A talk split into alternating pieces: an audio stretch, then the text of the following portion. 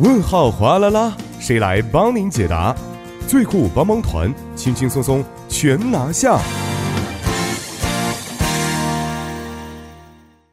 生活小贴士尽在帮您解答。首先欢迎我们的节目作家李京轩，京轩你好，大家好，主持人好，你好。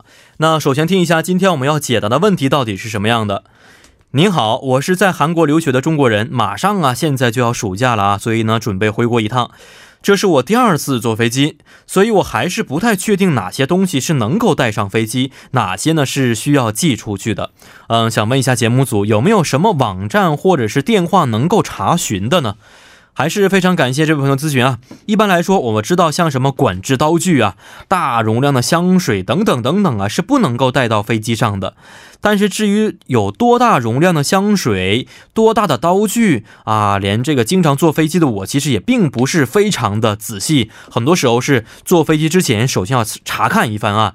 所以想问一下，这个在机场被扣住的物品也应该有很多，是吗？是的。根据韩国韩国国土交通部去年仁川机场查处的禁止携带物品共有三百万件，其中也有很多像化妆品等的一些生活用品。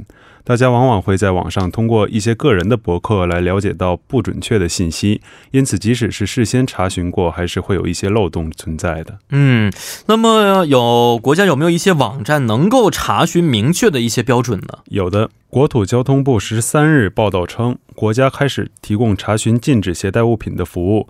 您可以在 avsec 点 ts 二零二零点 kr 来进行查询。嗯，那么进入这个网站之后啊，具体应该怎么去查询呢？嗯，在这个主页里有一个搜索栏，您可以在里边输入您想查询的物品，比如输入 k。也就是刀的话，画面会显示各种刀的种类，然后您可以通过点击自己想要带的刀种类，就可以以图片的形式看得到这种刀是能够带上飞机还是需要邮过去的。嗯，确实啊，这种小的，比如说像瑞士军刀这样的啊，很容易就混淆了。听起来这个网站还是非常实用的。是的，我查了一下，这种瑞士军刀是需要放到行李托运过去的，而汽油打火机、一次性锂电池。电子烟等都是能够带到飞机，反而是不能放到行李托运过去的，可能是因为容易容易引起爆炸的原因。哦，哎，这个是韩国的标准啊，我知道在中国国内这个打火机是也是不可以携带的，是吗？嗯，是的。那这个网站也提供一些中文的服务吗？嗯，目前为止是只有韩语和英语的。如果韩语不方便的话，可以使用英文。而且国土部还称，他们将在每一季度总结经常被扣掉的物品，让大家事先了解一下，以防把这些物品带到机场。嗯，好的。那么，如果万一没能够这个查看而带了这些东西的话，就只能被扣在机场吗？是的，但是仁川机场还有一个服务是为这些人保管物品的服务。您可以在早六点到晚八点申请保管，也可以申请快递运到您所填写的地址上。如果有朋友想使用的话，请注意，这个保管中心在仁川机场出境中心的第三层。嗯，是上一次我在这个机场，就是因为一个化妆品，它只能带一百毫升，是吧？嗯，我当时超了是一百二十毫升，他说必须要只能被扣，或者说给我邮过去，但是我当时也不能回到北京了。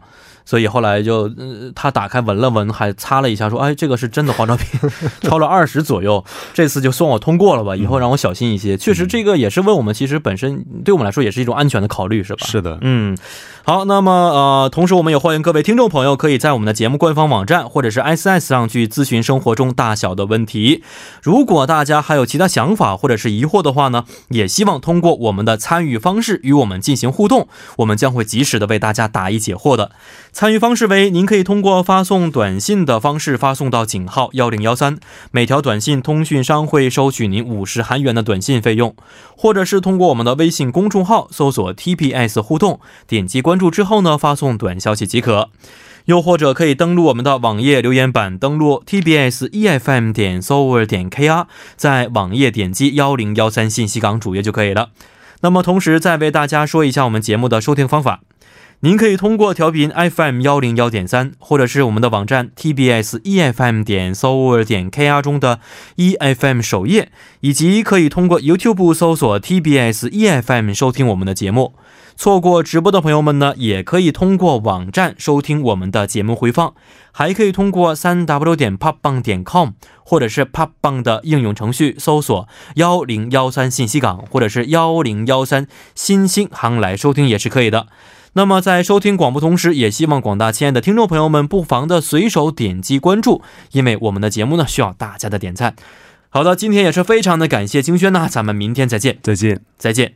那么接下来为大家带来的是今日首尔板块。